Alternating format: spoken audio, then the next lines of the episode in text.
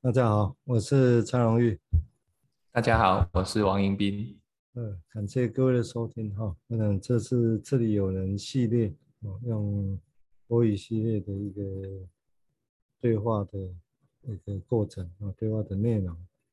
那有时候会请不同的人一起来做交谈哦。那今天我们请到的是王迎宾医师哦。那王迎宾医师目前在高雄，也不是高雄，在台南。精神科诊所跟心理治疗的职职业哦，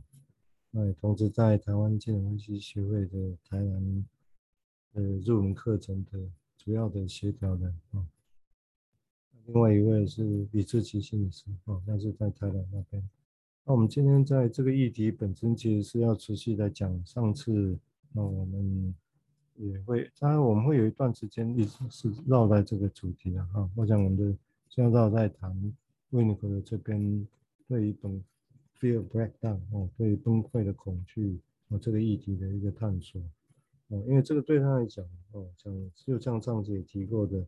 哦，基本上他是从我们要记得这个事情，为什么重复谈？我觉得他其实是从他的临床经验来开始谈起的。那因为跟他的工作有关系，他是小儿科医师，后来又是精神分析师。但是又必须去处理很多那时候战争时代下二战的时候流到处去英国，因为很多的流浪街头，就像你看现在乌克兰那些战争一样，很多小孩子就没有人照顾，哦，所以会出问题。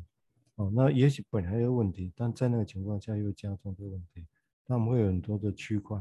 哦，那 Winco 本身是去做某一个区块的类似像督导这样的工作。啊，那个当然你会发现，那个就显然的不同。再加上他在小哥那个 Partington 那个医院、儿童医院做很久的时间、啊、所以那个案例的形式的确不太一样。所以他也的确就很清楚描绘他的临床经验是来是从让他有新的开始跟想象，因为总要去解决这个问题，你要去看清楚，然后试着解决这个问题啊。那当然这个问题跟传统我们只在那边等啊，然后个案来。那你挑选，挑选之后 OK 好，那开始所谓的进去进入分析，因为治疗的过程它不大一样。哦，那这个当然我们不能说这个形式是错的，这个毕竟这个背后反映的理由是说，那、啊、不不可能我们可以处理所有的事情嘛，这这是事实。哦，但是在那个位置上面的时候，他同时有这个经验，精神分析的经验，但是同时在那个位置，他又必须要去处理别的事情。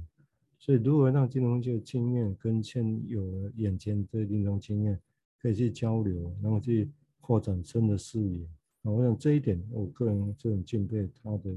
一个经验，然后他的描绘的方式。嗯，对我来讲，虽然是一九七四年的文章，到现在其实我觉得还很贴近临床，哦，是很贴近临床经验。所以，我们也对我来讲，我也乐于在重复的，哦，讲过自己讲过用国语，也用。他也讲过，但如果觉得好像如果再请人来谈一谈，还是会有不会有不一样的地方啊、哦。我想这是一个对我来讲这是很重要、很很很重要、很有趣的一个一个经验的哈、哦。就光谈这个事情本身来讲，那当然我们可以知道 ，Win Winnicott 本身他当然一开始他就有不少工具可以用了嘛。我指的工具说，他如果要来解释最困难的现象，他可以用弗洛伊德的本能理论、性学理论。啊，或者克莱恩的也是本能理论，那、啊、集中在所谓的死亡本能，或者是破坏本能的理论，啊，这些语词，所以他如果要使用的工具，其实也不是完全没有，啊，完全没有，只是对他来讲，他觉得不够。简单来讲是这样，不够，啊，不够的意思是，当然还是站在前面的基础上，他往下、往深再去想象。那个就像说有一个语词，就紧张往上比，就像啊台北或日本京都一样。啊，你的进度是什么？你总要再去所谓的深度理由，你要再去大街小巷里面去描绘那个事情嘛。哦，那你在大马路上看到的进度，跟你走到小巷子里面还是会不太一样。哦，会会不太一样。所以我讲这个地方会就有一个不有趣的一个课题会会出现。哦，所以对于那当然这个主题本身对于什么是崩溃啊、哦，那为什么人会对？恐崩溃会恐惧，这个生命很早期的经验，那这些在临我们上次也提过，那在我后来的现象上会出现什么现象？哦，这些其实都这篇文章会有一些很有趣，不错的探索。好像也不是说知道了就马上有用啊，我想也不至于，没有没有那么厉害了哦。但是其实是是的确扩展一些新的想象啊，我也觉得这些新的想象到现在其实还是很新的想象啊，这是我个人的经验。好，我们现在请迎宾来谈谈他的想法，谢谢。好，谢谢蔡医师哈，就是刚刚提了一下这个 Winnicott 在写这个文章或。呃，发展他的一个理论的背景哦，包括说他是一个小儿科医师，然后也是一个精神分析师，啊，当时也协助了战争后的一些所谓在呃那个难难民或者孤儿哦，这种这种比较呃比较辛苦的族群哦，当年那些比较辛苦的族群哦，那精神分析或者精神医学或者所谓一个人可以一个专业的人。在那个时候可以做些什么？那当然，这文章都是整理过的哦，一直是说已经离开现场很远了，但它是一个很大范围的一个概念的一个介绍。不，温尼口也很客气的哈，他就说这是一个新的东西。那什么是新的东西？为什么又把它叫新的东西？就像刚蔡医师提到，为什么他不用所谓性学的理论或者我们所谓生之本能、死之本能的这样的概念？来来整理他看到的这些现象，那理由很很简单，但是也很复杂哈。就是说，他觉得有个领域要进去看看哦。他其实是所谓那个温尼口在讲那个所谓的过渡现象哦，也就是在两个极端的中间哦，有一个过程的这个过程，它其实是一个很重要的事情哦。就像现在我们知道，呃，乌克兰跟俄国在打仗。那我们知道他们各自有各自的主张哦，为什么要打仗？为什么要继续打？可是我们看到很多报道或者一些媒体，那些所谓的无辜的百姓，我们会这样去形容哦，无辜的百姓哦，无辜的百姓或无辜的小孩，他们在这个战火中其实只能求生哦，没有办法去主张什么的这件事情，那是一个另外一个很重要的领域。那这也是温尼口想要去谈的事情哦。那崩溃这个是他这篇文章的一个主要的呃崩解崩溃哦 breakdown 这这个名词。然后在上一集我们有提到，我说诶有弗洛伊德也做一个负向移情反应这件事情哦。那差别在哪里哦？我想也许他要勾勒出来的是一个，就像我们如果看到一个一两岁的小孩哦，甚至半岁几个月刚出生的小孩。他在哇哇大哭的时候，我们大概很难去想象说他是不是在恨妈妈这样子，他是不是在整妈妈这样子。我们大概很难用这个，以现代啊，现代的我们很难用这个形容词去形容一个刚出生不到一岁不会讲话的小孩。那即使到了一两岁的小孩，他会说妈妈我恨你，爸爸我恨你，我们大概也不会这么直觉的觉得这真的是一个恨那样子。我们大概说他就是没有话可以用，学爸爸妈妈说话，或者学电视说话，类似这种概念这样。那当然，精神分析有时候会去诠释到这样的一个可能的态度啦，但是温尼口看到的是更多的可能是所谓的他还没有办法去感受到一些所谓成人式的这种有组织、有目的性的爱跟恨的时候的那个状态会是什么。那他形容是，如果是一个崩溃一种崩解的状态的时候，那它是一个，他用一个 integration and integration and integration 去谈这件事情，就还没有整合起来，或者整合的过程的这件事情来谈。所以他其实可能也有意要区分出他跟所谓我们已经有一个客体，一个完整的客体，完整的主体要表达的情感不太一样。他提到的可能是不只是部分客体，可能甚至连部分都还没到那个状态这样子。那这又有趣的哈，我们人会不会有这种经验？其实有哈，我们常常有时候我们想说，假设啦哈，我们也真的经历过战争，或者我们曾经经历过人生的某些很可怕的阶段的时候，我们常常会这样说：我不想再去回想了，那个太可怕了。那我也不知道从哪里想起，总之就不要再去回想了。哦，这这其实有时候会遇到有人会这样说，那为什么这么难再去回想？有时候我们也会想说，不是。现在你就好好的啊，那回回想他也不会怎么样啊，可是偏偏就是会有一个心理上的状态，或者甚至我们所谓潜意识的状态在告诉我们那个地方可怕到你连想都不要都不敢再去想它这件事情。那如果这个不是因为创伤，而是早期成长的一个必经的阶段的时候，那这是Winnicott在临床上看到的现象。因为他照顾的很小的小孩，或者当年有很多所谓的天生缺陷的小孩，哦，医学没有那么发达的时候，呃，像我们另外一篇在谈的就是说，他可能是当时医学没有办法诊断他发音的状况出问题，是所谓发声的问题，他智商没有问题，是发声有问题。可是在当年医学不发达，或者医学能量或者医学的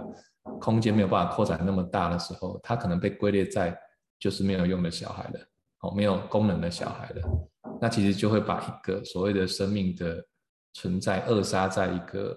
被团体制约的状态里面。那那个崩溃会是一个什么样的崩溃？他他其实知道的，可是他做不到，类似这样的概念。对，跟一个完全不知道，然后也没有办法做什么，又又不太一样。所以我想Winnicott其实试图把它往前更推到那个还不知道什么是情感，什么是爱跟恨的状态里面，要怎么去想这件事情。那他是真的经历在经历的，他只是要怎么样把它语言化出来这件事情，让我们可以去知道这样子。好，大概有这样的一个心得哈。对，谢谢斌浩。我想相对于古典的论述，我我们现在在讲这个古典论述，我们无意把它说成好像那是一个对立的，哦，我想不是，那个是整个理论知识是一步一步堆叠起来的。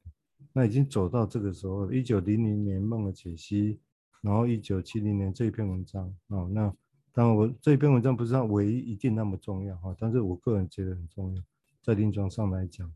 哦，那当然他另外一篇文章谈退化啦，这退行的 creation 的概念也很重要，这个也很贴近临床啊，哦，这有机会以后再提哈，哦，那个是另外。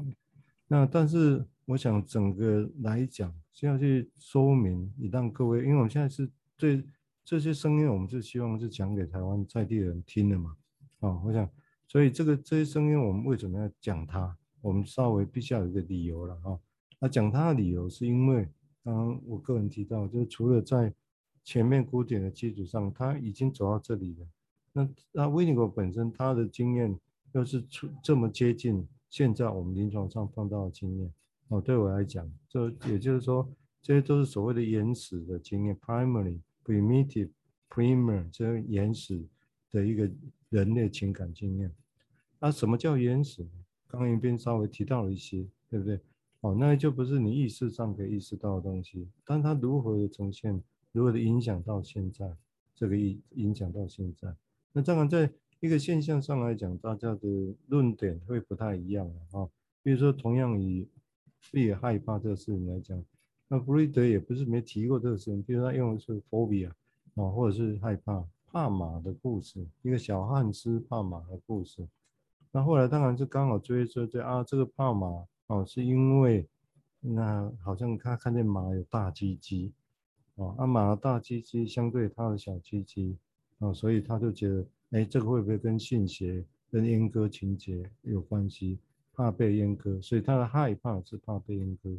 当然这是从积极的角度，从性学的角度来讲，那我现在这个论述还是有它的道理，哦哦，我想还是有它的道理。那只是我们同时在想的事情是说，那这个周边之外还没有别的我们没有被我们看见的。大家要知道一个很重要的事情，哦，当你专精集中在看某件事情的时候，其实就表示你忽略周边的事情，要注意这个事情，哦，啊，比如家里有三四个小孩子，你只看你的小孩子，其他是别觉得被忽略的呢。他，啊，被忽略，那小孩子会怎么反应？当然会反应啊！他没有被看到，没有被看到，这个感觉就会受影响。一样的，哦，我相信，如果我们人的生命过程里面，每一个部分如果都是很活跃的，我们不管它叫是叫做心理脆片，或者是所谓的部分课题，如果假设那部分课题都理论上像那卡通影片一样，每一个部分课题都是活跃的，都都是。自己在长大，都要长大下去的，不会只有一部分长大。但是当我们把焦点集中在某一个地方的时候，其实简单的讲，就比方我们忽略别的。那也可以这样来讲，这是我的解读的。嗯，对Winco来讲，它那被忽略的东西要不要再去看它？简单来讲是这样的。哦，所以当我们开始可以把 phobia 把畏惧集中在心学理论跟阉割情节，这 OK。我想这个还是有它的临床的重要性，这个是很革命性的论点哦，在当年。虽然现在听起来好像是尝试一般，但是依然它还是革命性论点。如果你觉得它只是尝试，没有革命性论点的感觉，那表示这个东西应该还要值得再去再重新的说明啊，让它有新的时代性，这是另外一个事情哦，才会觉得好像在这个时代依然有它的革命性，而不是只哎不信啊，我拢知呀啊，不是这个意思哦。我讲是这这这个地方。所以对维尼科来讲，他是要去看到别的东西啊，看到别的东西，焦点之外还有没有别的？他是把焦点，他我想多少也跟个人有关系，把焦点当然跟他工作有关系的哈、哦，拉到生命很早期那一块，整个语言他的 ego 啊、哦，所所谓他的自我能力，或者我最近想换叫依自我啊 ，ego 的能力啊，有个叫 self， 叫做 S 自我，我没有这个我没有要标准化的意思啊，但因为我们现在有时候用语词来译的时候，我们都讲自己自我，有时候你不知道它原来指的是什么 ，ego 或者是 self， 但是原来指的 ego 或者 self 在原文来对里面是很很不同的，哦，但是我们都把它译成这个以我们的情境适合进来的时候，我们就忽略忘掉我到底怎样，它原来是什么，哦，我想这个是额外化的哈、哦，那所以这个地方是把焦点要把它重新再去塑胶。数数聚焦在那个地方，啊，那个地方所带来的情况会是如何影响现在？哦，我想这个是值得再探索的。啊，当然你也不相信，不相信那个会影响，那也没办法。但那其实照理应该是没有人会不相信啊。你会相，你会不相信之后，甚至有人连相信之后，在胎儿都会，母亲胎儿在母亲里面都要给他听音乐，会影响后面的。呃，你不会，你不，你不会觉得出生之后会影响。虽然他还没有能力知道这是怎么回事，不太可能，会会应该理论上会影响，只是这是理论。我们如果在实物上让他可以成为可以观察的、可以想象的、可以谈论的，啊，这个才是重点啊！好，我们接下来请迎宾再做进一步的说明，谢谢。好，谢谢蔡医师。呃，对啊，延续蔡医师刚刚提示的部分哦，啊、呃，就让我想到说。那个所谓的，呃，当我们专注在一个一个一个角度的时候，一个一个一个点的时候，我们就可能会忽略到其他的部分。好，所以当呃比较早期弗洛伊德发展或者是克莱因发展在提所谓的客体的概念的时候，呃，如果提到就是所谓的性学哦、阴茎啊，或者是呃。那个克莱因讲乳房哦，这都是很重要的一个标的哦，我们叫灯塔 ，OK。可是确实在身体，我们除了阴茎跟乳房以外，还有很多地方嘛哦。尤其在我们现代，我们其实可以发现，就像我们在谈性别一样哦，我们除了生理性别的男性跟女性之外，其实包括生理性别也有所谓的不是男性跟女性的是生理性别，那。再提到心理性别是更多样的发展哦，那我把它讲发展哦，意思是说，它会随着时代生还有环境哦，整个整个可以被允许哦，整个可以被拓展的视野不同，而产生不同的一个一个一个样貌出现哦。其实就像说我们现在呃，我们台医学来说了哈，就是说，比方说一个普拿疼哦，可能有十几种普拿疼哦，它可以加。加什么加什么加什么加强定啊，小孩子定啊，或者是什么口味之类的哦。那为什么要这样变化？其实就是要让各种不同的阶段、不同各种的状态的人，他如果需要用这个药物的时候，他可以有适合他的选择哦，不是越多的选择，是适合他的选择。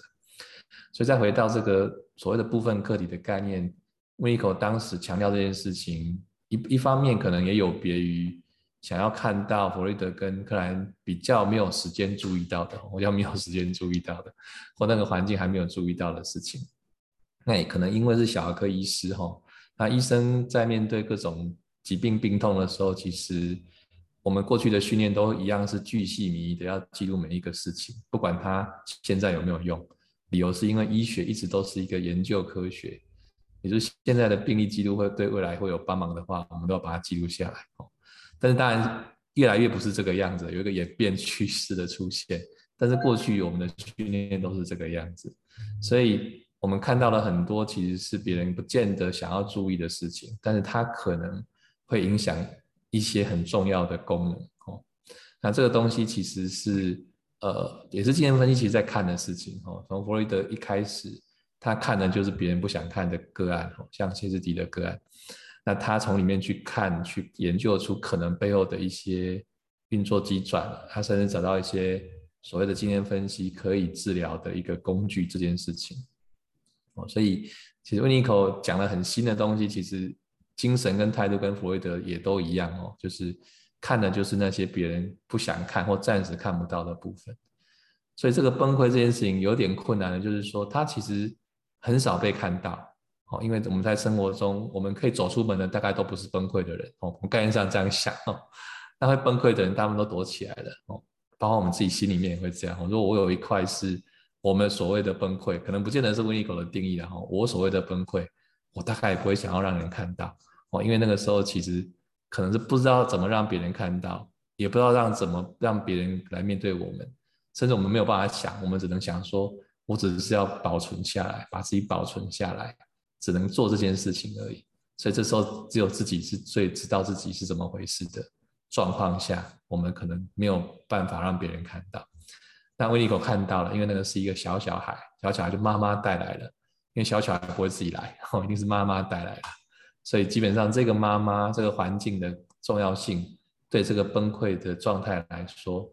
就变得相当的重要了，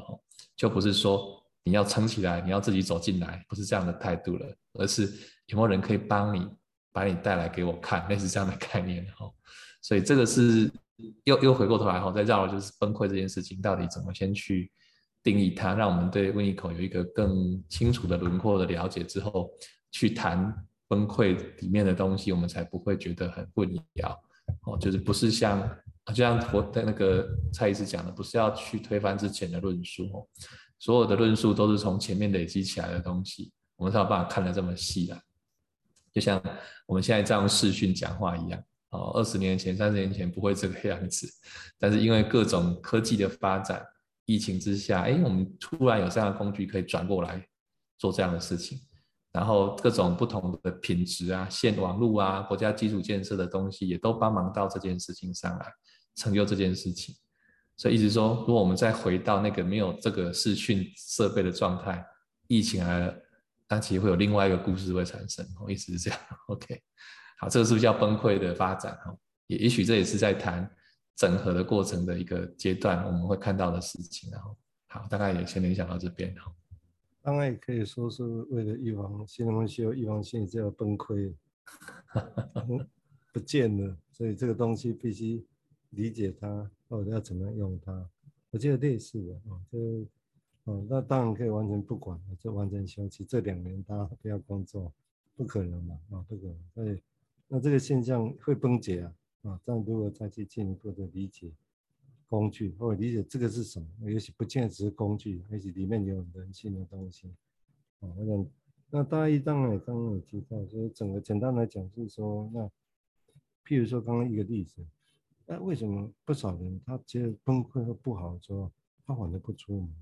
本来治疗过程好好的，有一个小崩溃他就请假，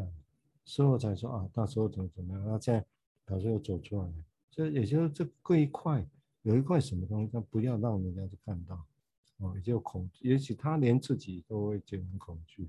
哦，类似这个现象，哦，我想细节上还很多可以再谈的哈、哦。我们这样这只是一个初步的一个谈法哈。好，感谢各位收听哈、哦，这是这里有人系列的一个，抱歉，哦的一个对谈哈、哦。那今天感谢跟王王一斌医师的一个谈Winnicott这篇文章。好，那今天就先到这里。好，谢谢，谢谢蔡医师，谢谢。